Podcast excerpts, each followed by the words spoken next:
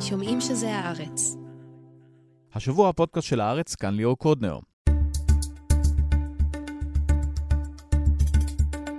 הדשדוש בעזה מקרב את סופה של ממשלת נתניהו, כך לפי הפרשנים הפוליטיים. צריך לקחת את ההערכות האלה עם גרגר או הרבה גרגרים של מלח, כי אותם אנשים הספידו את נתניהו כבר הרבה מאוד פעמים. אבל חיים לוינסון יעריך פה בכל זאת, כי בחירות יהיו בסוף השנה הנוכחית. נדבר איתו גם על בני גנץ, הבייס, ואיתמר בן גביר. בהמשך על עוד מתקפה שהחלה באוקטובר, הפעם בגזרה הדיגיטלית. גיא רולניק עולה בכאן 11 בסדרה חדשה שבה הוא מביא הקלטות על היערכות חמאס למתקפת הסברה נגד ישראל. נדבר איתו ועם רפאלה גויכמן למה פייסבוק למעשה מעודד את התכנים האלה ואיך אפשר לעצור אותם. ולבסוף, אחרי 50 שנים, יש אנטיביוטיקה חדשה. התרופה הזו מתמקדת במחלה ספציפית, בניגוד לשאר התרופות שנלחמות בחיידקים. רועי אברהם יסביר על חשיבות פריצת הדרך הזאת.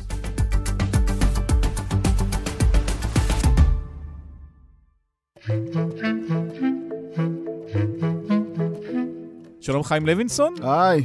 אז דיברנו זמן קצר אחרי 7 באוקטובר, אמרת בצורה מפורשת נתניהו גמור, בינתיים לא גמור ולא כלום. למה אתה חושב שהוא לא גמור? עדיין ראש הממשלה, מכהן, בסדר. בחירות עוד הרבה זמן, בני גנץ עוזר. בני גנץ, אני לא יודע אם הוא עוזר או מפריע, זו שאלה טובה. צריך לראות את הסקרים שהם עושים כדי לראות האם הנוכחות של גנץ בממשלה מיצתה את עצמה, אני מדבר רק מבחינת דעת הקהל, לא מבחינה עניינית. הכל זה סקרים? זאת אומרת, כל פעם, כל שבוע שמתפרסם סקר, גנץ שוקל האם להמשיך או לצאת? זה רק זה? לא, אני לא חושב שבהכרח מספר המנדטים הוא האינדיקציה, אלא אם הציבור תומכיו רואה בנוכחותו במלחמה כ- כאפקט מצנן. תראה, אתה... אתה מסתכל על מצבו של נתניהו, בוא, נ... בוא, בוא נלך לסקרים של פילבר, אוקיי? שאתה יודע שבאותות ובמופתים מנסה להוכיח שמצבו של נתניהו איתן. ואם אתה רואה את הסקרים של פילבר, שהם בוודאי הסקרים האופטימליים ביותר מבחינת נתניהו, אתה מבין עד כמה אה, מצבו הפוליטי קשה. זאת אומרת, כל הגוש הוא בסביבות 55-56. עכשיו, שהגוש הוא כולל את המפלגות החרדיות. ועולה השאלה, האם נכון, האם במצב הזה, שלגנץ יש שלושה ארבעה מנדטים יותר, זה נכון, ואחרי השבר החברתי של השביעי באוקטובר, ועם הלחצים הכבדים מאוד שיהיו בנושא גיוס החרדים, האם החרדים עדיין ידבקו בנתניהו שנטרפו פה הקלפים? זו שאלה שאני חושב שהיא עדיין פתוחה.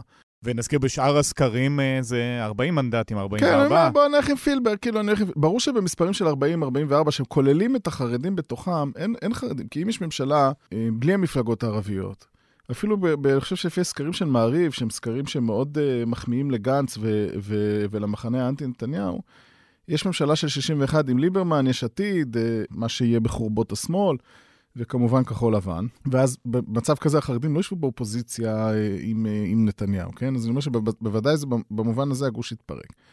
זאת אומרת, קח את, את הסקרים של פילברג הכי קיצוני. נתניהו נמצא בבעיה uh, מאוד מאוד מאוד קשה.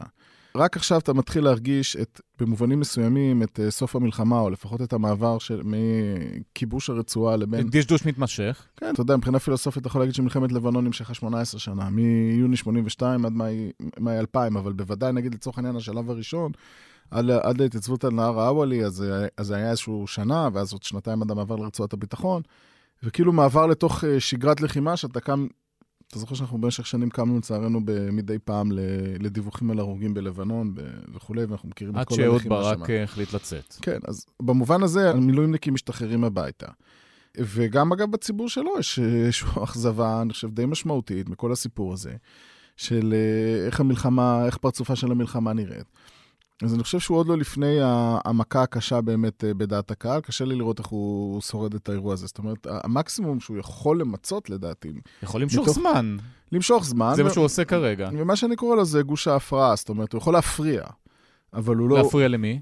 להפריע למחנה אחר, להקים ממשלה נורמלית ומתפקדת. אתה יודע, זה כמו קבוצה תחתית, שהיא לא יכולה לכבוש שער, אבל יכולה להפריע. אבל בינתיים יש 64 מנדטים, לא הולך לשום מקום. בינתיים זה נכון, אבל אתה מבין, אני חושב שכולם מבינים שהממשלה הזאת לא תשרוד אחרי הרבה זמן. לכן מכה כמו 7 באוקטובר, הממשלה לא תמצה את ימיה, אני מצטער להרוס את חלומו של מיקי זוהר, הממשלה הזאת לא תמצה את ימיה. אבל יש הבדל בין תמצה את ימיה עוד שנתיים או שנתיים וחצי לבין... לא, לא, זה, זה לא, זה לא, אני עדיין עומד על דעתי שהבחירות יהיו ב-2024. לקראת סוף 2024 כמובן. אני חושב שהבחירות פה יהיו לפני הבחירות בארצות הברית. נתניהו לא יכול לקחת את הסיכון שהבחירות שם לא ילכו לשביעות רצונו. אני חושב שהוא ייזום את הבחירות פה. בואו נחזור לגנץ. אז מצד אחד הוא מדבר על זה שהוא המבוגר האחראי, הוא ואייזנקוט, מצד שני, הריבים שם בקבינט המלחמה, באמת אף אחד לא מדבר עם אף אחד, בעיקר גלנט ונתניהו בהקשר הזה, אבל גם גנץ ואייזנקוט לוחצים לכיוונים שנתניהו לא רוצה ללכת אליהם. גנץ, אייזנקוט וגלנט זה מחנה אחד בקבינט המלחמה, וכשהוקמנו, אתה יודע, אני אמרתי פה, כשמסתכלים על זה לא נכון, זה לא כאילו נתניהו, שתיים מהליכוד ושתיים מכחול לבן, זה שלוש. כי גלנט וגנץ ואייזנקוט, מעבר לעוינות האישית, אבל הם כן רואים עין בעין לפחות את הניסיונות להביא את סוף, את סוף המלחמה. תראה, אני דיברתי עם אנשי כחול לבן, הם uh, מכינים, uh, הכינו סלש רשימת דרישות, שאם היא לא תענה לדיונים משמעותיים ומפורטים בקבינט עם החלטות לביצוע, אז הם חותכים מהממשלה בטוח של בלה בלה בלה בלה אני לא בטוח שהם טועים בדבר הזה, כי באמת אי אפשר, אי אפשר להמשיך להתנהל איך שקבינט המלחמה מתנהל. אי אפשר. נתניהו לא מוכן uh, לקיים שום דיון ביום, ש, ב, ביום שאחרי. אתה רואה שיש דיווח שיצא אתמול, או שיצא הבוקר, אה, מארצות הברית, שבלינקן הגיש לו איזושהי תוכנית למעורבות סעודית, והוא כמובן דחה אותה, כי יש בה הצהרה דקלרטיבית על מדינה פלסטינית. ואז האמריקאים אמרו, בסדר, נקדם את זה אחריו. נכון, אבל בינתיים הוא לא הולך, ומה שקורה בינתיים, לפחות מבחינה מבצעית, מה שאני קורא פה בעיתון הארץ, זה מכיוון שהצבא מדלל לאט לאט כוחות אה, ברצועה. אני ראיתי דיווח אה, רק הבוקר בעיתוננו, שחמאס משקם את הגדודים שלו בצפון הרצועה. אתה יודע, חמאס לא הוכרע, המלחמה במובן הזה כשלה. אה, ויש אה, ואקום. אה, ולוואקום הזה חמאס יחזור מהר, מהר מאוד. עכשיו, אני מניח שגם, מה שאני לא מבין בהתנהלות של נתניהו, ואני מדבר פה רק נטו פוליטיקה, המחנה שלו לא מרוצה מתוצאות המלחמה. הסיכוי השרידות הפוליטי היחיד שלו היא באמת בתוצאה צבאית מרהיבה, שהוא מאוד מאוד מאוד מאוד רחוק ממנה. אז נכון שאפשר לנסות לשקר ולספר שחמאס חטף מכה קשה וזה, אבל פה אני חושב שיש דברים בינאריים שאי אפשר למכור לציבור כמו שמכרו לו בשומר חומות. במובן הזה, א', החטופים בעזה, זה את המספר המוחלט שלהם אי אפשר לייפות ואי אפשר לספר עליו סיפורים. ושתיים, זה קיומו של חמאס. אני לא חושב שיש מישהו שחושב שחמאס לא קיים, אולי אה, איבד, אה, מה זה אולי? הוא איבד המון המון מ- מלוחמה ומאמצעה וכולי, אבל חמאס קיים, ראשיו קיימים, וזה ברור לכולם, אפילו לביביסט, אתה יודע מה, אני לא רוצה להגיד לביביסט שטוף המוח הקיצוני ביותר, כי לך תדע מה הולך שם בפרינט של המחנה הזה, אבל בוא נגיד אפילו, אפילו למיינסטרים הביביסטי, שאם עכשיו צה"ל נסוג מהרצועה, אז חמאס חוזר בשנייה אחת. ו- ולכן אני חושב שבדעת הקהל שלו, אני לא מצליח להבין מה הוא עושה, מה התוכנית. התוכנית היא, הוא, הקמפיין הוא לא תהיה רשות פלסטינית, אני לא אתן להם, אני לא אקים, אה, בלעדיי יהיה יותר גרוע, זה הקמפיין. תראה, תמיד התוכנית היא לשקר לציבור. זה עובד, כבר הרבה שנים. כן, איזה מישהו שעשה שרשור יפה בטוויטר, שהתבאסתי שלא חשבתי לעשות את זה פה בעיתון, שהוא כאילו פשוט לקח ותמלל את נאומי נתניהו אחרי עמוד ענן, אה, צוק איתן ושומר חומות, והוא הראה איך ממבצע למבצע הרעב מתגבר, ההבטחות מתגברות, ההסברים, התיאור, התיאורים הופכים להיות בומבסטיים. אז אתה יודע, יש לנתניהו את ההרגל הזה לשקר. והתחילו להציג לך נתונים, והרגנו 8,000 מחבלים, וחיסלנו 300 קילומטר מנהרות, ועשינו, והכינו, ושברנו, וזה, וזה. אבל פה אני חושב שזה לא המצב. אי אפשר יהיה למכור את השקר הזה. לציבור שלו, אני לא חושב שמישהו יקנה את זה. אבל השקר הוא עתידי, אני לא אקים מדינה פלסטינית, לא תהיה מדינה פלסטינית, זה יכול להיות יותר גרוע. תראה, זה, זה אפקטיבי בבייס, אני לא אומר שלא. כאילו, הנה גנץ יביא, הנה, תראו, בלינקן מציע לי להביא את סעודיה, שזה דה פקטו מדינה פלסטינית, תוכנית השלום הסעודית. עברו 20 שנה, לא קרה, כן, אבל... בסדר, זה, ואני עמדתי מול הלחצים של אובמה, ואני היחיד שיעמוד מול הלחצים של ביידן, זה בסדר. אבל זה צד אחד, אני מבין, אבל הצד השני, הכרעה צבאית של חמאס, אין לו למכור לבייס. אין לו, אין לו, אין לו. ו- ולכן... זה אפשר להפיל על הצבא, הצבא לא הצליח. אני הוריתי להם תראה, לנצח את חמאס, הם לא ניצחו, הם אפסים. אה, אתה רואה שהוא מנסה להתחיל עם הנרטיב הזה, אני הוריתי להם. אה, היה אתמול אחד הדיווחים הבאמת המצחיקים ביותר. עם. התרופות זה היה... לא, עזוב את התרופות, היה שלשום מתחת לרדאר, פספסתם את אחד הדיווחים המשעשעים ביותר מתחילת המלחמה, שהלל ביטון רוזן מדווח מערוץ 14, אה, התועמלן הביביסטי הזה, שנתניהו פגש את ראשי הצבא והורה להם להשמיד את שמונת גדודי חמאס שנותרו בעזה. וכולל ברפיח, הוא הורה להם. אז אתה מבין, אז בסדר, אז חלק מזה יהיה על הצבא. סאגת התרופות, אגב, באמת אה, מוכיחה את זה. כבר עכשיו אה, אה, כן אושר לעבור, לא אושר, זה כן תפקידו של ראש הממשלה, לא תפקידו של ראש הממשלה. אני חושב שזה טקטי, עזוב, הסאגת התרופות, עד מחר אתה תשכח מקיום. אני בכלל חושב שזה נופח מעבר לכל פרופורציה, יבדקו מה יש בארגזים של התרופות, יש כל כך הרבה... מישהו תקע לידך שברגע זה, מתחת לציר פילדלפי, לא זורמים טילי נ"ט וטילי RPG לחמאס, אתה יודע להגיד את זה? ברור לא שלא. יודע, תביא את המוסרלו, יודע להגיד את זה? אז, אז מה שמטריד אותך זה מה יעבור באיזה קופסה שיצאה מצרפת והגיעה לקטאר, עזוב. פה לא הבעיה, כן? את זה אתה תשכח מחר. בסוף, באסטרטגי, ברמה הגלובלית, כל עוד סינואר חי ודף חי, ואת, ו, וחמאס מתפקד, יהיה מאוד מאוד מאוד מאוד קשה למכור את, את, את אובדן חמאס, ואז אני לא מבין מה התוכנית של נתניהו לצאת, כי זה הדבר היחיד שמעניין אותו, תודעתית, מהאירוע הזה. זאת אומרת, את ה... את ה תמונת הניצחון? מה מה הניצחון? מה, מה, אתה יודע, מה, מה הניצחון החלקי? שאתה יכול למכור אותו ביחד עם זה שאני אמנע את המדינה הפלסטינית. מה הניצחון החלקי? כי את מה שיש עכשיו אי אפשר למכור, אי אפשר. אי אפשר. כמה שינון מגל יזעק בפטריוטים ואנחנו מנצחים, כן, אנחנו מנצחים, עזוב. אני מדבר עם אנשים במחנה הזה, אף אחד לא קונה את זה. יש תקווה שעוד מעט, עוד קצת. כמובן שב... אבל אולי זה משרת אותו, זה משרת אותו ברמה שהמלחמה לא הסתיימה, זה מלחמת אה, בראשית, אה, כמו מלחמת העצמאות, נמשיך אותה חמש שנים, עשר שנים, עשרים שנה. אני לא יודע אם יש לו את הציבור להמשיך את זה לעוד חמש שנים, עוד עשרים שנה. זאת אומרת, בלי הישגים. תראה, בכל רגע אני מקווה שבעזרת השם יבואו החדשות המשמחות, אם זה מבצע חילוץ מפואר, אה, אם זה חיסולו של אה, יחיא סנואר ומרואן ניסה ומוחמד דף, חיסולם, ש, שיעזרו לו, שייתנו לו מבחינה פוליטית את החמצן לנשימה. בדשדוש הנוכחי, אני לא חושב שהוא יכול למכור פה איזה וייטנאם שנמשיך חמש וחצי שנים בלי איזה מטרה. לא, אין לו את זה, אין לו את זה. במיוחד שחבלי הארץ האלה נטושים. אה, אה, שיש הרוגים לצערנו כל יום. אני לא אוהב, לכן אני לא מבין את ההתנהלות הפוליטית של נתניהו, אני לא מבין מה הוא מנסה לייצר. או שכמו שנתניהו, הוא תמיד, אה, אתה יודע, מושך זמן בתקווה שיקרה הנס, זאת אומרת שיחוסל אה, שיקרה איזה משהו. בינתיים חולפים הימים, לא קורה שום דבר, ויהיה לו קשה מאוד. הלחץ של משפחות החטופים זה בכלל משפיע עליו, או שהבייס אה, לא רגיש לזה וזה לא אכפת לו? לא, אני לא חושב שזה מזיז להם בכלל. זה לא, זה, זה לא מה שמזיז לו. אה, זה יכול, אתה יודע, המחאה הציבורית הגדולה יכולה... אני חושב שהאפקט הפוליטי, עוד פעם, וסליחה ממאזיננו שאני כזה ציני, ואני מדבר פה רק פוליטיקה נטו. במובנים מסוימים זה גם מחזק אותו, כי זה כאילו, אתה יודע, זה, הוא חי מהימין נגד שמאל. אז השמאלנים האלה, הרכרוכיים...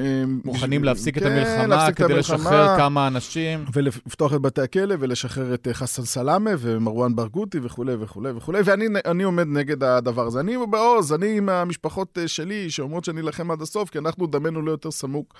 מדמם של, של אנשים אחרים. ואף אחד לא ייזכר בעסקת שליט עם סינואר ששוחרר שנתניהו עשה את זה בעצמו, כי זה כבר היסטוריה יחסית רחוקה. כן, זה כבר פרה-היסטוריה. אז, אז במובן הזה, זה יכול להיות שזה משרת אותו. אני חושב שהאפקט הפוליטי של הלחץ של משפחות החטופים יהיה בסופו של דבר על החוליות החלשות בליכוד, על החוליות שיחפשו להקדים את הבחירות. לא יודע אם זה חוליה אפילו.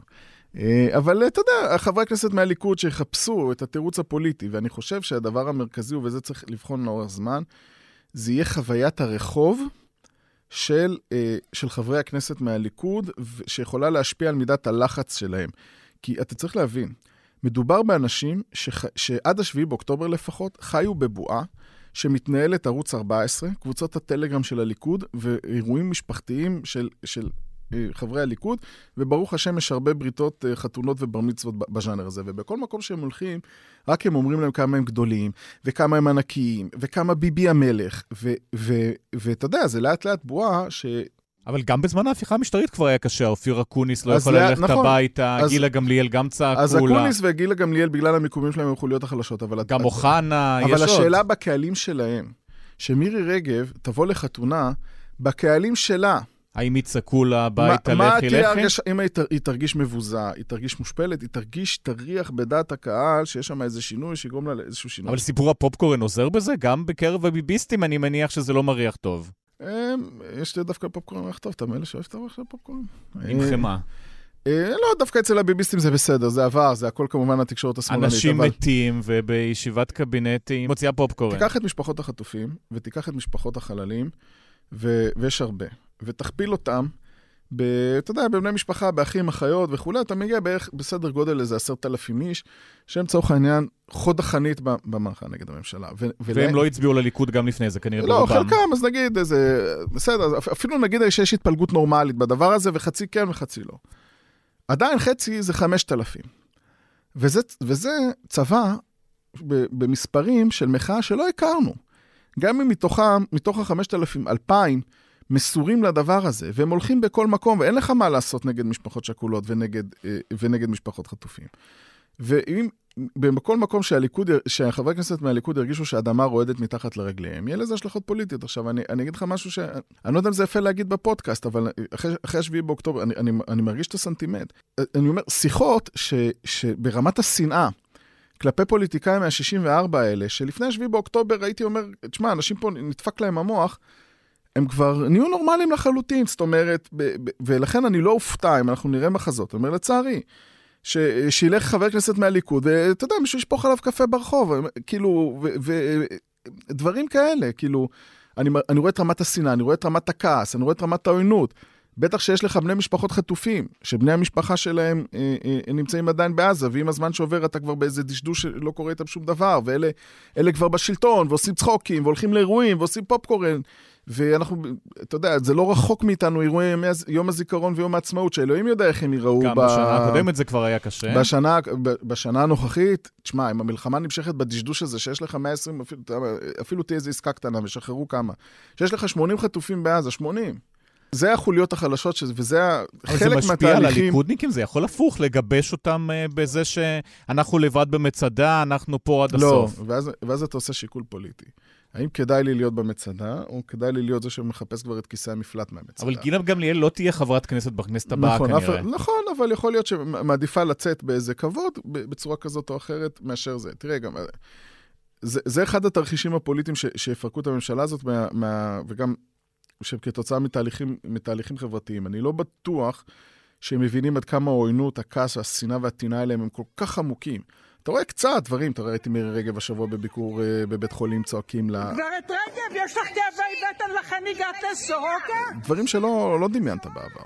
ואגב, אני, שומע, והדברים הקשים והבוטים ביותר שאני שומע על, על חברי הממשלה הזאת, זה מאנשים שהצביעו לממשלה הזאת. הם המאוכזבים מספר. הם, הם, הם, הם הכועסים מכולם. אנחנו עכשיו בשעות האחרונות גם uh, מבינים שכבר uh, יש מי שגורם בליכוד, uh, שכנראה לא הספיקה לו כל הקונספציה שהייתה, הוא עכשיו מנהל משא ומתן עם יש עתיד, כדי להכניס גם אותם לממשלה על חשבוני. אז אני אם נדבר על בן גביר, שהוא המרוויח בין המרכזיים בסיפור הזה, אז גם הוא דיברו לפני כמה שבועות שבסוף הוא ישבור את הכלים כי זה נוח לו. בינתיים גם זה לא קורה כי הוא מתחזק בסקרים? אני עדיין חושב שהוא זה שבסופו של דבר ישבור את הכלים כי, כי זה נוח לו. אני מניח שהוא יחפש את האישו. הנכון. האישו הנכון יכול להיות באמת עסקת חטופים כזאת או אחרת, שהוא יחשוב שבבייס הסופר אקסטרים קיצוני שלו, יהיה פופולרי להתנגד לה, כמו שאגב הוא התנגד לעסקת החטופים הקודמת, אבל יכול להיות שהוא יפוצץ עליה, ויכול להיות שהוא יפוצץ על, על, על, על תחושת הדשדוש, ויכול להיות שהוא יפוצץ על... אה, אתה רואה שהוא עובר מאולפן לאולפן, אתמול ראיתי אותו בערוץ 13, שנתניהו צריך לבחור, או גנץ, או הוא, וכן הלאה וכן הלאה. אז אה, אתה יודע, הוא מכין את הקרקע לפיצוץ. מתי הרגע שהוא יפוצץ? אני לא יודע. אני, אה, למרות שלדעתי יהיה לו מאוד קשה להיפרד מהרכב ומהמאבטחים ומהפוזה ומהדאווין, עדיין, בסופו של דבר... אבל עשרה מנדטים זה קורץ. בדיוק, המנדטים יקרצו לו, ואני חושב שזה הזמן, אה, שזה הזמן לחתוך. סמוטריץ' מתחיל לארוז? אני, אני לא, אם אני הייתי סמוטריץ', אני לא הייתי אורז, אני חושב שמצבו בסדר. שבסוף זה יסתדר? כן, יש לו את ארבעה, חמישה מנדטים שלו. תשמע, יש בייס, כאילו, יש, יש במספר, אתה מחבר את המספרים של הציונות הדתית. אה, הוא יהיה בסדר, למרות שקצת ירד לו האף, לא נורא. בוא נדבר קצת על האנשים על הספסל לסיום. אז יש לנו את יאיר גולן, אה, גם את יוסי כהן וגם את בנט, שכולם מחממים מנועים. עשו את זה אה, קצת בשבועות הראשונים, עכשיו קצת יותר בשקט, אבל עדיין. כן, ברור שהם, אתה יודע, כולם נערכים להתרחשויות, אבל השאלה מי, מי חשוב, זאת אומרת, יאיר גולן, אני לא יודע אם הוא חשוב. ייקח את השמאל, גם את העבודה, כן, גם את מרצ, מה שנשאר אבל... שם, יש מצביעים. כן, אבל המצביעים שם, זה לא שכאילו יאיר גולן מביא מצביעים מפה ומשם, זה משחקים פנימיים של הגושים. שישה, שמונה מנדטים, אותם אנשים ש... תראה, השאלה, תראה, יש לך פה אה, מאוכזבי ליכוד. אה, אתה רואה לפי הסקרים, אפילו לפי הסקרים של פילבר, יש לך מאוכזבי ליכוד. אגב, יש גם מאוכזבי ליכוד ימינה, אבל הם הולכים לבן גביר, זה עוד פעם, זה לא כל כך רלוונטי. אה, אבל יש את המאוכזבי ליכוד שמאלה או מרכזה. אלה שרוצים להיות ממלכתיים, ביחד ננצח? כן, רוצים ניהול, בראש ובראשונה, הם רוצים אנשים נורמליים וטובים ברשות המדינה. זה המומנט שלהם. במבחן בין uh, מירב כהן למירי רגב, הם מעדיפים את מירב כהן. ופחות מעניין אותם כבר uh, מחנות, אלא פשוט תחושת, uh, התחושה שאנשים טובים מנהלים אותם. לא יצביעו אבל ליאיר לפיד. בוודאי שהם לא יצביעו ליאיר לפיד, אבל מירב כהן ודומותיה. שאתה יכול להביא לכחול לבן. עכשיו, נתניהו, ההתמחות שלו היא תמיד לקחת את אותם אנשים האלה ולגרום להם להפסיק לעקם את האף ולהצביע לו בגלל הימין-שמאל. השאלה אם בנט או יוסי כהן או כל אחד מהאנשים האלה אה, הוא יכול להקים מחנה גדול במרכז, או להצטרף ביחד לגנץ וליצור איזה גוש כזה שישאב את אותם אנשים וישבור את החומות שנתניהו צריך לבנות סביב המחנה הלאומי. אז לכן הם אנשים חשובים. יאיר גולן הוא לא איש חשוב במובן הזה, זאת אומרת, אם אותם שבעה מנדטים שהצביעו למרץ, כולל כמובן אלה שלא עברו את אחוז החסימה, אז הם הצביעו הפעם ליאיר גולן, או שזה יהיה לחיים לוינסון, או לזהבה גלאון, או מישהו אחר, אני לא רץ, בסדר. פתאום חשבתי שיש כותרת. זה, זה באמת, זה לא חשוב, אתה מבין? זה לא חשוב. זה נורא משנה אם, כאילו, אם זאת מרב מיכאלי או יאיר גולן, אני לא יודע, זה נורא חשוב. אנחנו תאבנו, בכלל, אנחנו מתאהבים יותר מדי בכל הדיונים הפרסונליים האלה, זה אחת המחלות גם של עיתון הארץ, זה עיונים בוועידת מרץ. זה באמת הדבר הכי לא חשוב בעולם. בנט ויוסי כהן גם לא חשוב? לא, בנט ויוסי כהן זה חשוב, כי אם הם יודעים לקחת את אותם מצביעי ליכוד, ימין, רך, מרכז, שנגאלים מההתנהלות של הליכוד, ולשמור אותם מחוץ לטלפיים של נתניהו, אז כן, בוודאי שהם חשובים. כי הם יכולים להתחבר לגנץ. יאיר גולן, הרי זה לא, כאילו, מה, מה האופציה השנייה של המצביע, אנשים ששוקלים להצביע ליאיר גולן? בן גביר. יאיר לפיד אולי, שלא דיברנו גם, עליו, אה, יושב ראש האופוזיציה. בנט לוקח גם קולות מסמוטריץ'. זאת אומרת, לא היה לך בבחירות האחרונות אופציה של הציונות הדתית המתונה והממלכתית יותר. ואני, יש לי הרבה חברים, זה בקטגוריה הזאת יש לי הרבה חברים, ובאמת היה להם התלבטויות מאוד קשות. האם, אז חלקם הצביעו לאיילת שקד, למרות שהם ידעו שהיא לא תעבור את אחוז החסימה. ומיעוטם הצביעו לכחול לבן, וסמוטריץ' שמה הצליח, וכחול לבן לא הצליחו מספיק במשבצת הזאת. בנט, כזה, או יוסי כהן, כן יכול להצליח במשבצת הזאת. ושמע, זה, שת... זה, זה הסכנה הכי גדולה לסמוטריץ'. זה עוד שתיים, שלושה מנדטים, ואז הוא כבר באמת מתחיל כבר לגרד את הבייס החרד"לי שלו. יאיר לפיד? לא רלוונטי בכלל? לא, איבד את זה, סיים. מתי שוב פשוט יגיד אה, נמאס לי וילך הביתה? אתה רואה איך הוא, לא יודע מתי הוא יגיד נמאס לי, אבל אתה רואה איך הוא עושה איזה מהפך והופך להיות איזה מועמד לראשות ממשלה. גם הוא מחכה הרבה זמן על הספסל, הצליח לו פעם אחת, אה, אולי מתישהו גם? הוא הדמות האחרונה שתצליח להביא את אותם קולות. אתה יודע, תשאל את עצמך, למה ב-12 שנים שיאיר לפיד עושה מאמצים מילאים להיות כמועמד לראש ממשלה, עם מיטב היועצים, הסקרים וזה, הוא לא מצליח להיתפס כאיזה ראש ממשלה. כי בציבור לא אוהבים אותו, בציבור אה, שהוא לא חושב, התומכים הישירים שלו. כי אני חושב שהוא מאוד בתוך איזה נישה מסוימת, והוא לא יודע לשבור את תקרת הזכוכית של הנישה המסוימת הזאת. וחלק מזה זה ביוגרפי, חלק מזה זה אישיותי, וחלק מזה שהוא לא... יש פה איזה משהו לדעתי שמשדר יותר מדי, אני מנסה לרצות, אה, מרצות אנשים. אני אגב... למרות שלא נכנס לממשלה, אולי כאילו היה מרצה יותר... אה, הרבה פעמים אתה אומר, ההחלטה שלו לא להיכנס לממשלה זה החלטה של סקרים, זה החלטה של דעת קהל. כאילו יש שם איזה משהו שלא נותן לך איזו תחושה מנהיגותית שם עד הסוף, שבני גנץ, שהוא אדם ריק הרבה יותר מיאיר לפיד, כן יודע לייצר. חיים לוינסון, תודה רבה. תודה. מי שהמריץ את הטרוריסטים בשביעי לאוקטובר, בהתחלה זה היה החמאס, אחר כך זה היה הרשתות החברתיות. מי שגרם לעוד עשרות אלפים מתושבי עזה לרוץ לגדרות, זה היה הרשתות החברתיות שהראו להם את כל הסנאף הזה ואת כל הטראנס הזה שהם היו נמצאים בו. שלושה חודשים למלחמה, אנחנו נתמקד בפן הדיגיטלי של מלחמת 7 באוקטובר, ולמה זה חלק משמעותי ממה שאנחנו עוברים עכשיו, סדרה חדשה בתאגיד השידור הציבורי, דוח רולניק. איתך גיא רולניק שמצטרף לנו עכשיו, שלום. שלום ליאור, שלום רפאלה. ובדיוק יושבת פה איתי באולפן גם רפאלה גויכמן מדה-מרקר, שלום. שלום, שלום לשניכם. גיא, למה המלחמה הזאת יש לה אספקט דיגיטלי כל כך משמעותי? אה, בגלל שהחמאס החליט שככה הוא הולך לעשות, בתשובה אחת. אנחנו כולנו אה, מדברים כבר אה, שלושה חודשים שנכשלנו מודיעינית אה, וצבאית ב-7 באוקטובר, אבל יש כישלון אחד שאין לו מספיק מודעות, והוא שחמאס ושותפיו, בעיקר איראן, אבל ייתכן שגם סין ורוסיה, התכוננו לאירוע הזה חודשים ארוכים. אה, בסדרה בכאן 11, שתשודר החל מיום ראשון הקרוב, אנחנו מביאים אה, עדויות שהציר הזה נערך לשבעה באוקטובר אה, חצי שנה, אולי שנה אה, מראש. וזה למרות שבמודיעין הישראלי מדברים על זה שהחמאס עשה מתקפת פתע, אף אחד לא ידע, בזירה הדיגיטלית כן הייתה הכנה וכולם ידעו. אני מניח שלא ידעו את התאריך המדויק, אבל הייתה שם היערכות מאוד מאוד מדויקת ומתוחכמת לדבר הזה.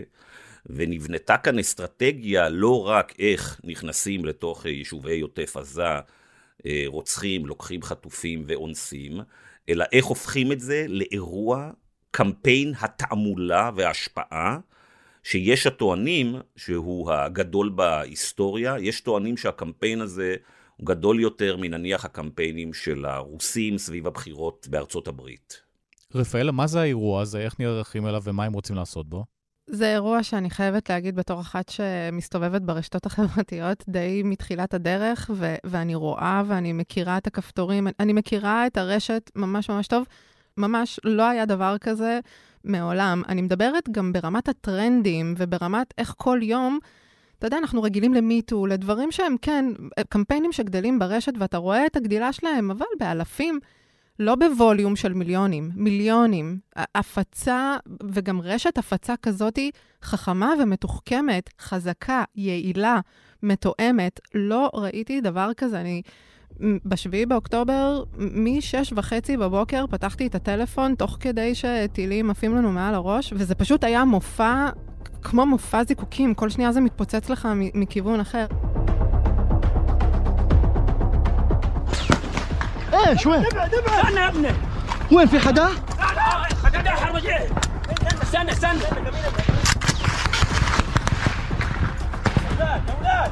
مين هاد؟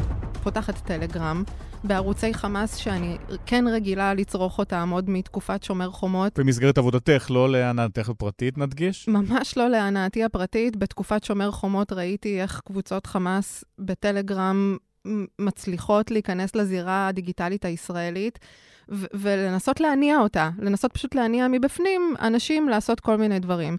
ו- ושמתי לב שהקבוצות של החמאס מתפוצצות מסרטונים. עכשיו, אני מסתכלת על סרטון ואני אומרת, oh my god, oh זה, זה לא רק טילים, זה גם פיגוע, קרה משהו.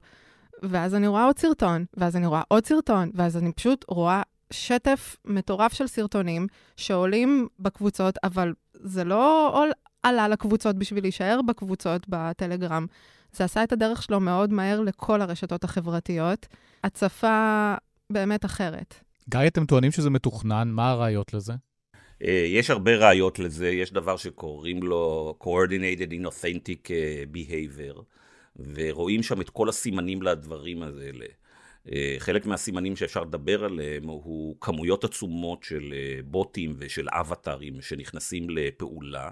אגב, כדאי לשים לב, הם נכנסים לפעולה בשבעה באוקטובר בצהריים. כלומר, אנחנו עדיין לא יודעים בכלל מה קורה, והם כבר פועלים.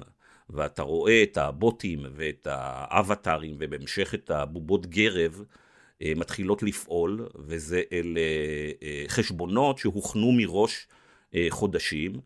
וכאשר מומחי סייבר, ובעיקר מומחים לקמפייני תעמולה, מנתחים אותם, הם רואים שאין פה שום דבר אורגני, זה דברים שהוכנו אה, מראש, אה, והתוצאות היו מדהימות.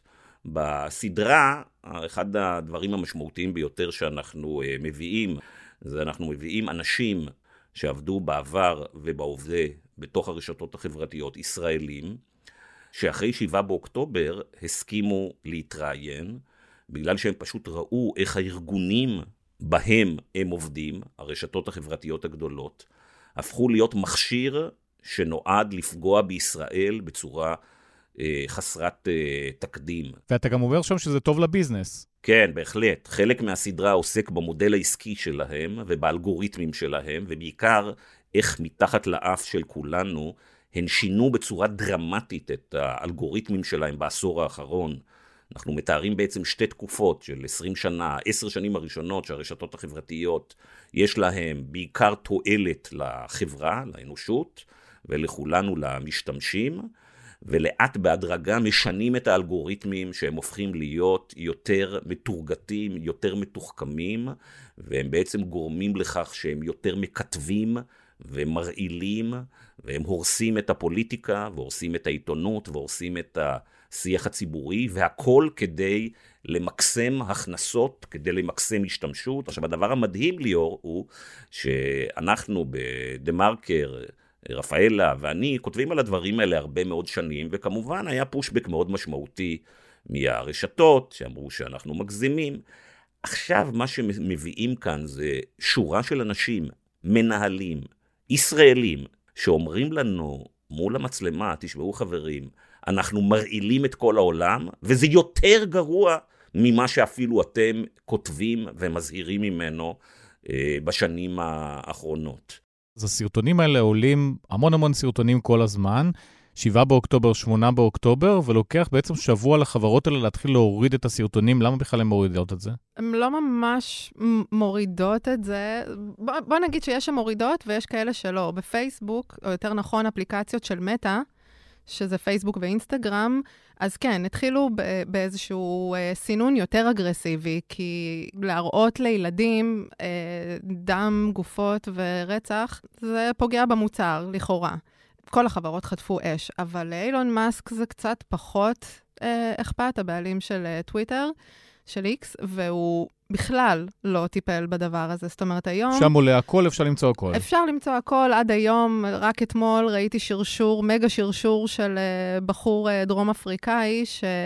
יהודי, שרצה להראות לעולם את הזוועות של דרום אפריקה אחרי התביעה, בעקבות התביעה שלהם נגד ישראל, הוא רצה להוכיח לחבר'ה שלו מהמדינה איך נראה הטבח, והאמת שראיתי שם דברים שאפילו לא ראיתי ביום של הטבח עצמו. עלו שם חומרים מזעזעים, אז, אז יש ויש יש כל מיני גישות. הגישה של מאסק היא, אני אעשה מזה כסף, אז למה לא? הגישה של מטא היא יותר להיזהר בביטחון של המשתמשים, אבל בוא נגיד שיש גם דרכים לעקוף את זה. תמיד אפשר לעקוף את הכול. אה, ליאור, רפאלה, אני חושב שאני אספר לכם איך רואים את זה קצת בתוך החברות, את מה שרפאלה אה, תיארה. מישהו מאוד בכיר באחת הרשתות, אה, אגב, הם מכירים כולם אחד את השני, אה, זה לא ש... אתה יודע, חוץ מטוויטר שבאמת שם זה... אפשר לעשות הכל, טוויטר בכלל אין לה, אין לה בכלל נציגות ב, בישראל, ושם באמת זה מדהים ההסברים שאיך אילון מאסק רואה את זה, אבל אם נחזור לשאר הרשתות... הוא רואה את זה כחופש ביטוי. תשמע, זה מזעזע, הרי אילון מאסק נשאל לגבי האנטישמיות ברשת שלו. אז מה הוא אומר? הוא אומר, תראו, יש שני מיליארד מוסלמים בעולם, ויש עשרים מיליון יהודים, ואז הוא צוחק, כן? והוא אומר, כן, אז ברור שיהיה אה, יותר אה, אה, חומר אנטישמי, כי יש פשוט שני מיליארד, זאת הגישה שלו. כלומר, גישה מטורפת, ככה נראה השוק. בשוק יש שני מיליארד מוסלמים ועשרים מיליון יהודים. כמובן שיש פה טירוף כפול. אחד, שהוא בעצם אומר, המכונה שלי זה מכונה להפצת אנטישמיות. ושתיים, הוא גם מתעלם מזה שהאלגוריתמים של כל הרשתות האלה, הם לא רק נותנים לשני מיליארד מוסלמים יותר כוח, הם נותנים למי שיש לו תוכן יותר רעיל. כלומר, אם אתה בא עם אנטישמיות, זה תמיד יעבור, עם, יעבוד יותר, ורעל ושקרים, זה תמיד יבוא אה, יותר חזק. אבל חזרה למה ששאלת על הסינון של התכנים, אז אחד המקורות ברשתות האלה, אה, אומרת לי, או אומר לי, לא משנה אם זה גבר או אה, אישה, אומרת לי, תשמע, זה ההונאה הגדולה ביותר שאנחנו עושים לעיתונאים. הסיפור של הורדת סרטונים. הוא אומר, אנחנו כל הזמן אה, פונים אלינו עם כל מיני סרטונים, ואנחנו אומרים, כן, אנחנו מורידים את זה ואת זה, ואז אנחנו מוציאים הודעות לעיתונות, הורדנו כך וכך אה, אה, סרטונים. אה, אינסטגרם הורידה ככה, ומטא הורידה ככה, וטיק טוק הורידה ככה, וכן הלאה. והוא אומר, הנתונים האלה הם חסרי משמעות לחלוטין, כי אנחנו לעול, לעולם לא ניתן לאנשים את המספר הכולל של סרטונים מסיתים, שקריים, פייק וכן הלאה. כלומר, כל העניין הזה של הורדת סרטונים הוא בלוף מוחלט. בדיוק בהקשר הזה אתה מביא בסדרה את ג' שעובד בפייסבוק, שמספר על תהליך סינון התכנים, והוא אומר שם שיש אנשים שאנחנו יודעים שהם עושים בעיות, ואמרו לנו, את הסרטונים של הצל אתם לא מורידים. נכון. הרי פייסבוק אומרים כל הזמן שהם עושים דמוקרטיזציה. אין שקר גדול מזה. זה החברה הכי אנטי-דמוקרטית כנראה שהייתה. אה, בהיסטוריה, וכמובן בגלל הרעל והקיטוב ש... ואיך שעובד האלגוריתם שלה, ויש פן נוסף, והוא שאם, ליאור, אתה תיגש עכשיו לחשבון האינסטגרם שלך, או החשבון הפייסבוק אה, אה, שלך, ותכתוב תכנים מסיתים ואנטישמיים, אז מיד האלגוריתם ידע להוריד את זה. לעומת זאת, ליאור, אם אתה אדם שמופיע ברשימה הלבנה של פייסבוק, כלומר שיש לך הרבה מאוד עוקבים, או כוח פוליטי, או אתה מקורב מאוד, באורח פלא לא יורידו לך את זה, ויש דוגמאות. וזה אנחנו שמענו בעולם, ואנחנו לא ידענו אף פעם אם זה קיים בישראל. רפאלה, ישראל בכלל יכולה לפתור את הבעיה הזאת? זה הרי בעיה גלובלית, אנחנו נקודה קטנה על פני הגלובוס. גם ישראל הייתה אומרת שאי אפשר לגלוש פה בפייסבוק או באינסטגרם או בטלגרם. הסרטונים היו רצים בכל העולם, אין לנו השפעה. זה כואב. אני רואה אנשים, הם, הם נכנסים לטוויטר ולפייסבוק, יוצאים משם שבורים.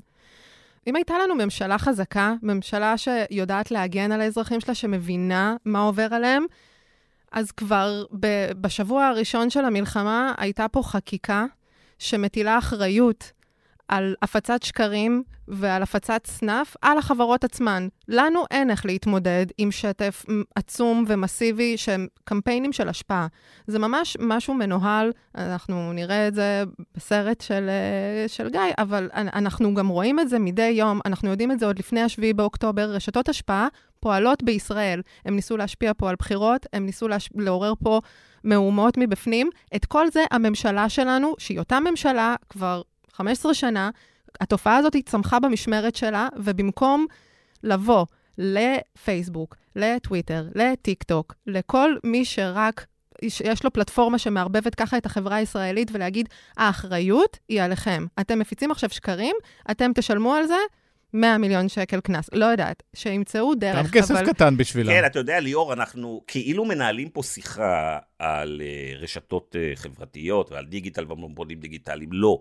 אנחנו מנהלים שיחה על מה שקרה למדינת uh, ישראל בעשר, אולי 15 uh, שנים האחרונות. תראה, פוליטיקה היא עניין סבוך עם הרבה משתנים.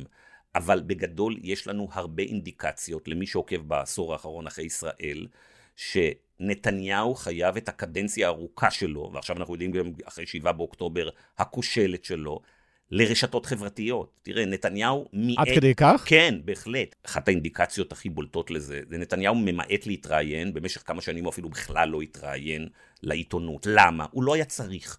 הוא עקף אותה, את העיתונות דרך הרשתות. התוצאה היא שיש לך ראש ממשלה שלמעשה לא צריך לתת תשובות לציבור, יש לו שליטה מוחלטת בסדר uh, היום, הוא יכול לדבר ישירות לבייס שלו, ואז הוא לא צריך לתת מענה ושירות לכלל הציבור. ויש לנו כמובן, כתוצאה מהרשתות, עיתונות חלשה, שהופכת לא רק פחות ופחות אפקטיבית, אלא גם היא בעצם, היא מתחילה לאמץ את ההיגיון האלגוריתמי. עכשיו, כל זה קורה ליאור אחרי שנים שמכרו לנו את האגדה שהרשתות החברתיות הביאו דמוקרטיזציה, או בארץ או בעולם, שאין לזה שום אינדיקציה, אנחנו לא רואים שום חיזוק של דמוקרטיה בעשור האחרון, אנחנו לא רואים קבוצות חלשות שקיבלו קול וכוח. הרשתות בעיקר משרתות את מי שקיצוני, את מי שמשקר, את מי שדוחף תכנים שבטיים, מי שבשלטון. את מי שמכתב ואת מי שמרעיל. מה שהופך את כל הסיפור הזה למיוחד ובאמת אחריות מלאה של הרשתות החברתיות, זה שהן מתפרנסות בסוף מהמידע שלנו. מה שנתניהו התחיל וחמאס המשיך, זה לקחת את המידע האישי שלנו ו- ולטרגט לנו מסרים בצורה הכי נוראית והכי נצלנית והכי צינית, ש- ש- שאתה יודע איך לזהות קהל, איך לזהות חולשות ולתקוף שם. והרשתות החברתיות צריכות לתת את הדין על הדבר הזה, כי הם לא. הן לא נותנות את הדין. מה שנתניהו התחיל בללמוד רשתות חברתיות, להבין איך זה עובד, להבין איך להשתמש במידע אישי של אנשים נגדם, לנצל אותו כדי להשפיע עליהם, חמאס לקחו ושכללו פי 9,000 על 2,000 קמ"ש, והם עכשיו דורסים את הרשתות החברתיות, הם רוכבים עליהם, אנחנו רואים פה, זה מעבר לסנאף. לדיסאינפורמציה, כוכבי העל היום של טוויטר, הם האנשים הכי שקרנים. אנחנו מדברים על uh, ג'קסון אינקל ו- ודומיו. אנטישמים, שקרנים, uh, uh, מפיצים uh, עובדות שקריות. רעל, פשוט רעל, ו- ו- ושום דבר לא קורה לו בטוויטר. הבן אדם נחסם בכל הרשתות החברתיות, ובטוויטר הוא לא נחסם. זה מופע אימים. ש, שהרשתות החברתיות מרוויחות ממנו, ובמקום שממשלת ישראל תיקח אחריות על העתיד והביטחון של האזרחים שלה, היא, היא פשוט עפר לרגליהם של, של ביליונרים, של אנשים שפשוט מרוויחים כסף מהסבל שלנו היום. גיא, אתה מצטט בסדרה את עורך הדין גיא אופיר, שהוא ממש קורא למרד של עובדי פייסבוק, והוא אומר שהוא רק, אולי זה יצליח אם העובדים במרכז הפיתוח שהוא מאוד גדול פה, יגידו אנחנו לא מוכנים לעבוד פה או ישבתו, אולי זה מה שישבור את הרשתות. תשמע, זה דבר די uh, מדהים. אני תמיד שאלתי, כשהייתי uh, פוגש באקראי אנשים שעובדים בפייסבוק, אגב, לא רק זה, הייתי שואל גם אנשים שמשתפים פעולה עם פייסבוק בישראל, אנשי הון סיכון uh, והייטק, שאלתי אותם למה הם לא uh, מתקוממים על הדבר הזה, הם לא רואים מה קורה למדינת ישראל בעשור האחרון, ותמיד היו מתחמקים. הדבר המדהים הוא שעכשיו אני רואה שבתוך החברות יש אנשים שמבינים בדיוק מה קורה. והם לא מתכוונים לעשות עם זה אה, אה, שום דבר. ואנשים בתוך החברות האלה מסבירים לי בדיוק מה קורה בתוך התרבות הארגונית של הרשתות החברתיות, מדוע מי ששואל שאלות ומי שאומר, רגע, מה אנחנו עושים? איזה נזקים אנחנו גורמים למדינות, לדמוקרטיות, לקהלים מסוגים, לילדים, לנערות, אומר, תשמע, זה מאוד פשוט. אם אתה שואל את השאלות האלה, אתה מיד אה, אה, מסומן כאחד שלעולם לא יתקדם בתוך הארגון. ומרואיין אחר בסדרה, שהיה בכיר מאוד ב, אה, בגוגל, אומר לנו, מסביר לנו מה זה להיות בכיר בתום ארגונים, איזה משכורות מדובר, והוא אומר, תשמע, אתה מרוויח עשרה מיליון דולר בשנה, אני חוזר, עשרה מיליון דולר בשנה בצמרת, אז אין שום תמריץ בשבילך לעצור את מכונת הכסף הזאת.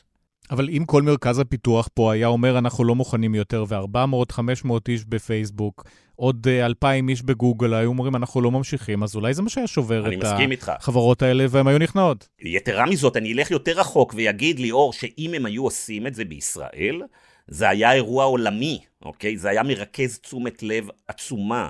זה היה יכול להיות לזה, זה לא רק שזה היה משפיע על מה שהיה קורה במדיניות של החברות האלה בישראל, זה היה משפיע בכל העולם. זה היה אירוע היסטורי בטק, שעובדים בפייסבוק ובגוגל ובטיק טוק, העובדים של החברות שהן היום הגדולות ביותר בעולם בישראל, אומרים, תשמעו, בארצות הברית ובאירופה אתם גורמים נזקים איומים, אבל זה לא מדינות שנלחמות על קיומן.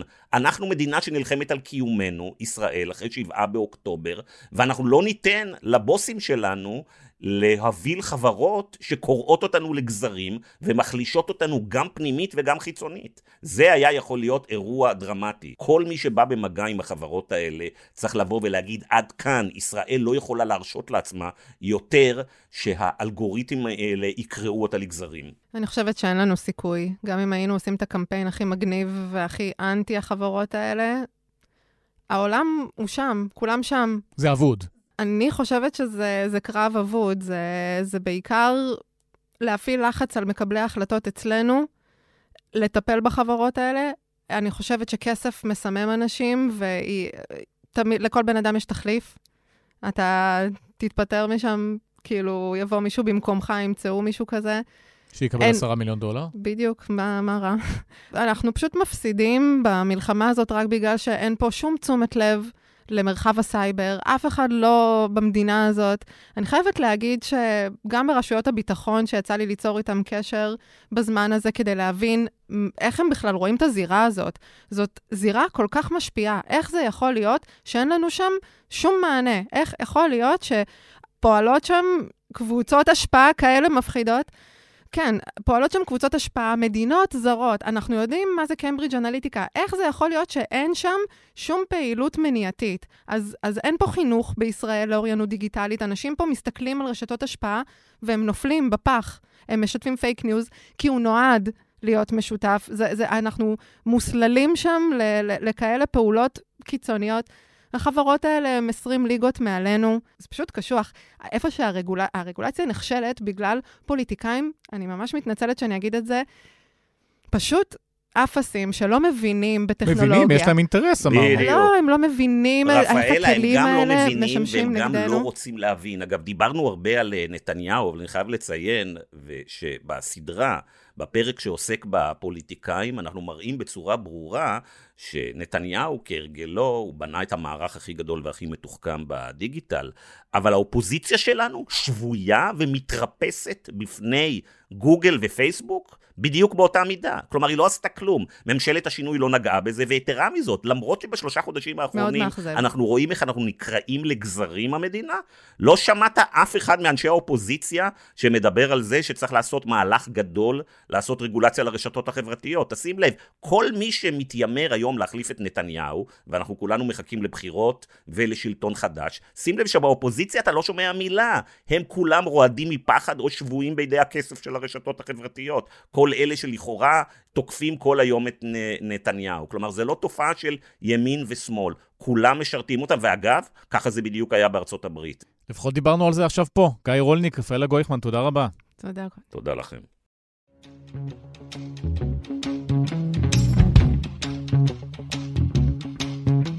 בשנים האחרונות דיברנו בעיקר על וירוסים, ועכשיו זו הזדמנות לדבר אחרי הקורונה על החיידקים. איתנו פרופסור רועי אברהם.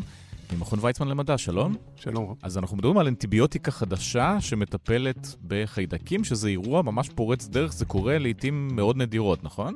כן, מדובר באנטיביוטיקה חדשה, יותר מזה, ב class חדש של אנטיביוטיקות, שזה לא קרה כבר 50 שנה בעצם.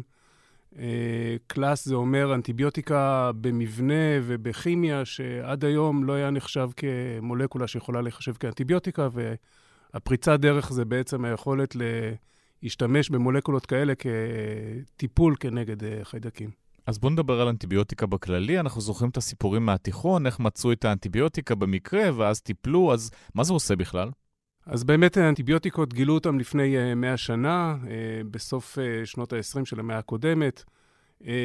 זה בעצם התרופה שהיא הכי חשובה ברפואה המודרנית, הגדילה את תוחלת החיים יותר מכל תרופה אחרת מאז שהיא נמצאה. כי לפני זה הייתה דלקת ריאות, פשוט היית מת כי אי אפשר היה לטפל בזה? לפני זה תוחלת החיים הייתה מאוד נמוכה, כל הדבקה חיידקית בעצם הייתה נגמרת ב... או בזה שהמערכת החיסונית שלך מצליחה לטפל, או שאתה פשוט מת, אין לך שום דרך לטפל בהדבקה החיידקית הזאת. Uh, היו כל מיני טיפולים בתחילת uh, המאה הקודמת, שניסו להתמודד uh, על ידי חיסונים וכולי וכולי, אבל הם לא היו אפקטיביים בשום צורה כמו מאז שהאנטיביוטיקה בעצם uh, התגלתה. אז אנטיביוטיקה, אתה מורח איזה משחה או לוקח איזו תרופה לתוך הגוף, ומה זה עושה? אז נכון, יש אנטיביוטיקות, מעט האנטיביוטיקות זה בצורה של משחות, לרוב זה, אתה בולע אותן, או שהן ניתנות בווריד, כמו בבית חולים. האנטיביוטיקות הן תוקפות תהליכים שהם אה, חיוניים לחיידק, זאת אומרת, זה תהליכים שהם חיוניים לחיים שלו, לרפליקציה שלו, אה, למטאבוליזם שלו. ובהכרח הם גם צריכים להיות לא שמורים עם בני אדם. זאת אומרת, הם לא יכולים לתקוף תהליכים שיש בבני אדם כדי שהם לא יהיו טוקסיות לחולה. זאת אומרת, אם הם תוקפים את התא של החיידק, אז צריך לראות שהם גם לא תוקפים את התא שלי או שלך. נכון, אז כל אנטיביוטיקה נבדקת בעצם לטוקסיות שלה ל host, לבן אדם. ולאפקטיביות שלה הספציפית כנגד החיידק. והאנטיביוטיקות היום, יש ארבעה או חמישה קלאסים עיקריים שהן תוקפות תהליכים שהם באמת הכרחיים בשביל החיידק, בשביל לחיות, אה, כמו סינתזה של חומצות אמינו, כמו סינטוז של אה, nucleic acid, של אה, דרושים ל-DNA, לשכפול של התא, כמו למטאבוליזם וכמו לסל וול, המעטפת של החיידק. מה מיוחד בזן החדש שמצאו? או, אז כל התהליכים שהזכרתי הם, הם בעצם תהליכים שדורשים מאנטיביוטיקה להיכנס לתוך התא החיידקי. התא החיידקי הוא, בניגוד לתאים שלנו, של בני אדם, התא החיידקי, הוא, הוא, המעטפת שלו היא מאוד מורכבת. בעוד שלתאים שלנו יש ממברנה אחת, יש חיידקים עם שתי ממברנות, ואפילו יותר. הממברנות האלה הן מאוד לא חדירות, ובעצם המגבלה המאוד גדולה במשך המאה השנים האחרונות על האנטיביוטיקות, היו שהן צריכות להיכנס לתוך התא החיידקי. זאת אומרת, הייתה צריכה להיות להן איזשהו מבנה, הן צריכות להיות מסיסות במניים, הן צריכות להיות להן כל מיני מרכיבים כימיים שיאפשרו להן להיכנס לתוך התא החיידקי. שמה קורה, נגיד, אני בולע את אותו כדור, אה, הוא מתחיל לרדת אה, בתוך הגוף, אז הוא מתמוסס באמת במים, כמו שאמרנו, ואז מה הוא עושה, האנטיביוטיקה הישנה? כל האנטיביוטיקות הן מתמוססות באמת בתוך הגוף, אה, או שהן מוזרקות לווריד, הן מגיעות בעצם סיסטמית, דרך מערכת העיכול, לכל הגוף, ובעצם בגלל שהן ספציפיות מאוד לחיידקים, אז הם, אין להן שום אפקט על הגוף שלנו עד שהן פוגשות בחיידק, ואז צריכות לחדור את הממברנה החיידקית. כמובן לא יודעות להבחין אם זה החיידק הטוב שיושב במעיים ועוזר לנו לעכל משהו, או החיידק הרע שעכשיו צריך לחסל. או, זו נקודה שבאמת היא חשובה מאוד. במשך 50-70 שנה בטיפולים של אנטיביוטיקה כמובן לא ידעו על המייקרוביום, לא ידעו על החיידקים הטובים שנמצאים לנו במעיים. ובאמת, הרבה מאוד מהאנטיביוטיקות משנות את חיידקי המעיים שלנו. היום יודעים שיש לזה אפקטים שליליים מאוד על הבריאות שלנו. עלתה מאוד המודעות למתן אנטיביוטיקה, שהיא תהיה רק במקרים שנחוץ, כי יש לזה אפקטים ארוכי טווח על הבריאות של אנשים, בטח במתן של אנטיביוטיקות חוזרות ונשנות. אז לגבי האנטיביוטיקה הספציפית, יש לה שם מאוד אקזוטי, זוסו רבלפין, אז זה לא שמחר אתה הולך לבית מרקחת ומקבל אותה, זה עדיין בשלבי ניסוי? אז נכון, המולקולה, בעצם בפרסומים שהתפרסמו עכשיו, מצאו שהיא יעילה כנגד החיידק במבחנה. מצאו שהיא יעילה כנגד החיידק בעכבר, שזה בעצם הניסויים הפרה-קליניים. התחילו כבר פייס 1, שזה לבדוק את הבטיחות של השימוש במולקולה כנגד ההוסט, מה שהזכרתי מקודם, זאת אומרת שהמולקולה לא תוקפת מנגנונים של החולה. זה בעצם הפייז אה, שמשתמשים בו בהכי הרבה חולים, כדי בעצם לוודא שאין פה שום ש... תופעות לוואי שלא חשבו עליהן קודם. גם אין פה הרבה מה להפסיד, זאת אומרת, נותנים את זה לאנשים שכבר זה או זה או מוות. נותנים את זה לאנשים שנדבקו בחיידק הזה, זה חיידק שהוא בעצם נפוץ מאוד בבתי חולים, אה, חיידק עמיד לאנטיביוטיקה, אז כן, נותנים את זה כטיפול מציל חיים אה, ב phase 1. אה, כדי לקבל אישור FDA אתה צריך אה, לעבור שלושה פייזים, אז ה phase 1 הוא באמת אה, הבטיחות, phase 2 זה להסתכל על היעילות, ו phase 3, שזה ה phase האחרון כבר, זה באמת להראות את האפקטיביות של הדבר הזה בחיסול המחלה, בכמה הוא יותר יעיל מאנטיביוטיקות קיימות וכולי וכולי. מה הצפי לזה? בדרך כלל דבר כזה לוקח כמה שנים. תלוי מאוד בכמה חברת תרופות תאמץ את המולקולה הזאת, תריץ את ה... אה, בדיקות בבתי חולים ותגיע לאישור FDA. למה אי אפשר לכוון את האנטיביוטיקה לחיידק ספציפי? זו שאלה מאוד טובה, אז עוד פעם, זה מחזיר אותי חזרה לזה שאנטיביוטיקות עד היום היו דרושים להם איזה שהם מרכיבים אה, כימיים מסוימים בשביל שהם יהיו חדירות לתוך החיידקים, בשביל שהם יוכלו להיכנס לתוך הממברנה ובשביל לתקוף תהליכים מאוד ספציפיים בחיידק. ופה החידוש באנטיביוטיקה הזאת, בעצם מדובר במולקולה אה, שונה לחלוטין ממה שהמולקולות עד היום היו. ובאמת אחד מהדברים שהם גילו זה שהאנטיביוטיקה הזאת היא מאוד ספציפי לחיידק אה, ספציפי מאוד, נקרא סינטובקטר. זה חיידק שנרכש בדרך כלל בבית החולים, אה, חיידק שהרבה פעמים הוא עמיד לאנטיביוטיקה. אה, בכלל, העמידות לאנטיביוטיקה זה נושא אה, מאוד אה, בכותרות כרגע, נקרא המגפה השקטה. אז תכף נגיע לזה, אבל בואו נתמקד בחיידק הספציפי. אז האנטיביוטיקה הזאת יודעת להגיע דווקא אליו ולא לשאר? אז האנטיביוטיקה הזאת היא תוקפת חלבון שנמצא על מעטפת התא של החיידק, זה קודם כל דבר ראשון, זאת אומרת, היא לא צריכה להיכנס פנימה, היא תוקפת חלבון שנמצא על מעטפת התא, והחלבון הזה הוא לא חלבון ששמור בין חיידקים שונים. זאת אומרת, זה חלבון שהוא מאוד ספציפי לחיידק הזה. ואז יש לאנטיביוטיקה הזאת, זה גם יתרון וגם חיסרון כמובן. היתרון זה שהיא מאוד ספציפית לחיידק הזה. היא לא תפגע במייקרוביום, ואם אתה יודע שבאמת נדבקת בחיידק הזה, אז אה, טוב מאוד להשתמש באנטיביוטיקה הזאת, כי בעצם לחלוטין אין לה שום אה, אפקט אה, שלילי על החולה. כמובן שנשאלת השאלה הגדולה, האם אתה תגלה במהירות וביעילות באיזה חיידק נדבקת, הרבה פעמים זה לא המצב. זאת עדיף לתת אנטיביוטיקה שמחסל את הכל, ואז uh, אתה יוצא בריא מבית החולים, כי אם יעבור זמן, יכול להיות שכבר לא תצא מבית החולים. בעצם חולים שמגיעים עם uh, הדבקה קשה, מצב של ספסיס לבית החולים, הם נמצאים במצב שהם חייבים uh, לקבל טיפול חירום. עכשיו אנטיביוטיקה, אחרת זהו. אח... עכשיו אנטיביוטיקה, ולא יעזור כלום. שיודעים אז... אגב להבחין כן בוודאות אם זה וירוס או חיידק דרך בדיקות דם. בדרך כלל וירוס לא, לא יגרום לתופעות שאתה תראה בחולים בהדבקה חיידקית קשה. אה, ואפשר לזהות מתי זה הדבקה חיידקית קשה. אה, כשאתה מגיע לטיפול נמרץ עם אה, ספסיס, מה שנקרא, אז יודעים לזהות שזה כנראה נגרם כתוצאה מחיידק, כמובן שאין ביטחון מלא. ואז נותנים מיד אנטיביוטיקה שהיא ברוד ספרקטום נקרא, זה אנטיביוטיקה רחבה שפוגעת בהמון מינים של חיידקים. במקביל לוקחים לך דם ומנסים לזהות איזה חיידק נדבקת בו. הרבה פעמים לא מזהים, ברוב הפעמים לא מזהים, ואז בעצם... זאת אומרת, יודעים שיש חיידק, אבל לא יודעים מהו, למה? חיידקים, כדי לגדל אותם, צריך לגדל אותם בקלצ'ר. תרבית. בדיוק. והתרבית הזאת היא, היא משהו שאנחנו יצרנו החוקרים. הרבה פעמים התרביות האלה לא מתאימים לגדילה של חיידקים מסוימים, ואנחנו לא מצליחים לגדל אותם. בנוסף לזה, הרבה פעמים החיידקים נמצאים ברקמה מסוימת ולא בזרם הדם, ואז גם אני לא מזהה אותם.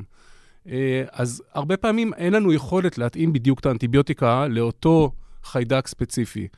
אה, במקרה אבל שכן אנחנו מזהים איזה חיידק זה, מחליפים את האנטיביוטיקה כדי שהיא תהיה מיטבית לטיפול באותו חיידק, ובמקרה הזה האנטיביוטיקה הזאת מאוד יכולה לעזור.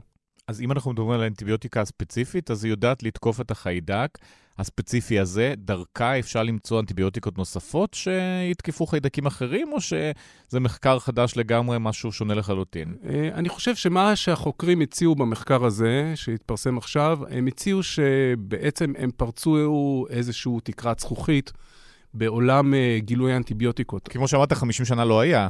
50 שנה לא היה, אבל יותר מזה, אה, חברות התרופות לפני 20 שנה הכריזו בצורה מאוד ברורה שהן לא הולכות להמשיך לגלות אנטיביוטיקות חדשות, כי הן פשוט מיצו את כל מה שהן יכולות לעשות. אה, עמידות לאנטיביוטיקות מתגלה מאוד מהר, בעיקר לאנטיביוטיקות החדשות האלה, ובעצם כל המחקר וכל הפיתוח של אה, אנטיביוטיקות חדשות נעצר לפני 20 שנה. האנטיביוטיקה הזאת החדשה, מה שהיא מציעה בעצם זה שיש עכשיו אפשרות לסרוק מולקולות שהן שונות בתכלית מהמולקולות שהסתכלו עליהן עד היום, ולהגדיל את המרחב שבו אתה יכול עכשיו לחשוב על איך למצוא אנטיביוטיקות חדשות, מה הטארגטס, מה החלבונים שאתה תוקף אותם אה, בחיידק, שאתה עכשיו אה, תחפש אנטיביוטיקה חדשה כנגדם.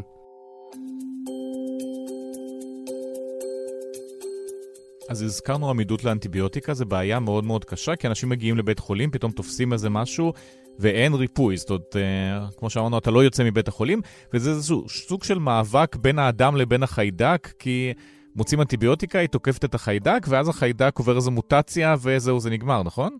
מורכב. אה, יש פה כמה צדדים. קודם כל, אנטיביוטיקות ניתנות, ניתנות היום בצורה מאוד רחבה. כולל לבעלי חיים, באוכל? בגידול של בעלי חיים. מצאו שאם אתה נותן אנטיביוטיקה, אז הבעל חיים גדל מהר יותר, אז מאוד כדאי לחקלאים לתת אנטיביוטיקות. זה ניתן למוצרי אוכל כדי לשמור על המוצרי האוכל מפני זיהומים כשאתה אוכל אותם, וזה ניתן המון לחולים. היום מוצאים עמידות אה, DNA שהוא מקודד לעמידות לאנטיביוטיקה ב, בסביבה, ב, בים, באוויר. זאת אומרת, זה כבר נמצא all around. כי החיידק הכין את עצמו למצב הזה? זאת אומרת, המוטציה הייתה כבר מוכנה? כן, אבל בעצם חיידקים, אה, הם אוהבים מאוד לספוח DNA ולשחרר DNA, הם מאוד שיתופיים ב-DNA שלהם, וככה הם בעצם יכולים לפתח הרבה פעמים עמידות, זה לא רק דרך מוטציה, אלא זה גם דרך DNA נרכש. וירוסים שהם אה, קולטים בדרך כלל. אה, זה נקרא פלסמידים, לא וירוסים, אלא פלסמידים. זה אה, חתיכות יותר קטנות של DNA בדרך כלל, מעגליות, שאין להם חיים משל עצמם. הם יודעים אך ורק להיכנס לתוך חיידק, והחיידק יודע לשכפל אותו כשהוא משתכפל. והחיידקים בעצם, אפילו בתוך המייקרוביום שלנו, בתוך המעיים שלנו, מצאו שהם מעבירים ביניהם חתיכות של DNA, שכוללות חתיכות של DNA שמקודדות לעמידות לאנטיביוטיקה. זאת אומרת שזה... כלכלה שיתופית. כן, וזה מסביבנו בכל מקום. זה, הסיבה לזה זה כמובן שימוש יתר באנטיביוטיקות. ככל שאתה משתמש יותר באנטיביוטיקה, אתה מוצא יותר חיידקים עמידים, הם משתפים את ה-DNA שלהם עם חיידקים אחרים. נכון, יש לזה אה, יתרון אבולוציוני ענק לחיידקים, עכשיו שהם יודעים שיש אה, עמידות לאנטיביוטיקה ואיך לקבל אותה. אז פה זה המרוץ חימוש שאנחנו צריכים בעצם לעצור אותו, לא לתת אנטיביוטיקה לבעלי חיים, לא להזריק לתוך אוכל, ואז אה, נצליח גם לגלות עוד זני אנטיביוטיקה כמו שגילו פה, והאדם ינצח? כביכול כן, כמובן שלעשות את זה זה הרבה יותר קשה ממה שאמרת כרגע. מהאמירה פה באולפן. כן. יש היום אה, הנחיות מאוד ברורות בעולם, וכמובן שאף אחד לא מקפיד עליהן, כמו עם אה, ההנחיות לגבי האקלים, זה נקרא antibiotic stewardship, שאומרת איך משתמשים באנטיביוטיקה, באיזה צורה ומתי נותנים אותה ומתי לא לתת אנטיביוטיקה ואיך לא לתת אותה. אמ, זה עוד לא, עוד לא חדר לתוך הציבור, זה עוד לא חדר לתוך אה, החקלאים, אה, לתוך המערכת הרפואית, ככה שאנחנו בעצם עדיין נמצאים באותו מקום שאנחנו עושים overuse של אנטיביוטיקה, שאנחנו מגדילים את העמידות. היום יש חיידקים שהם עמידים לכל סוגי האנטיביוטיקות. זאת אומרת, יש חיידקים, בעיקר שחפת, אה, באזור הודו ובאפריקה, שנקראים XDRTB, מולטי דרג רזיסטנט.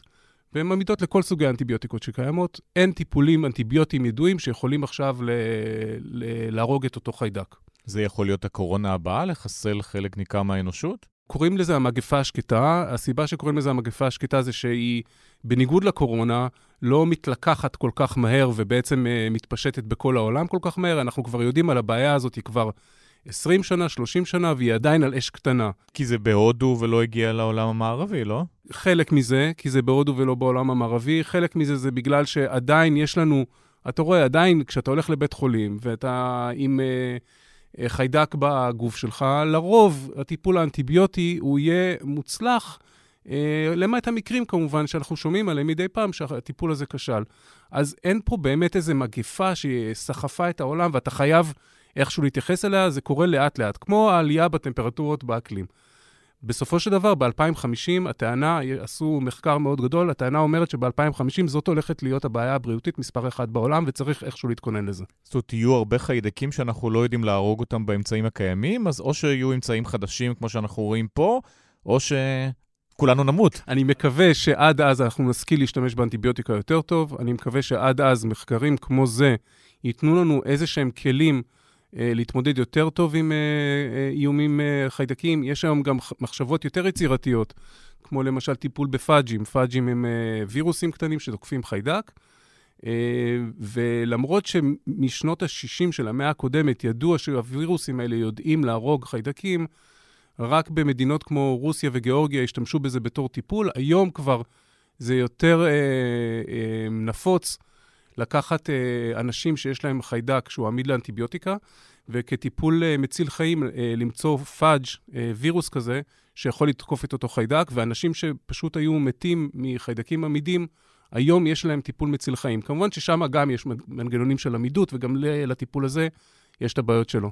וואו, זה משהו שקיים בבית חולים? אתה מתאשפז בבית חולים, יש להם כל מיני פאג'ים כאלה שיכולים לשלוף לך? אז אה, יש היום, אה, בארצות הברית בעיקר, אה, מרכזים של ספריות של אה, פאג'ים שסרקו כבר והם אה, מוכנים לשימוש. שניתנות כטיפול מציל חיים. בארץ זאת בחיתולים, אני יודע שיש אה, כמה מרכזים שמנסים להרים כאלה פרויקטים בארץ. מדהים. כן. רועי אברהם, תודה רבה. בשמחה.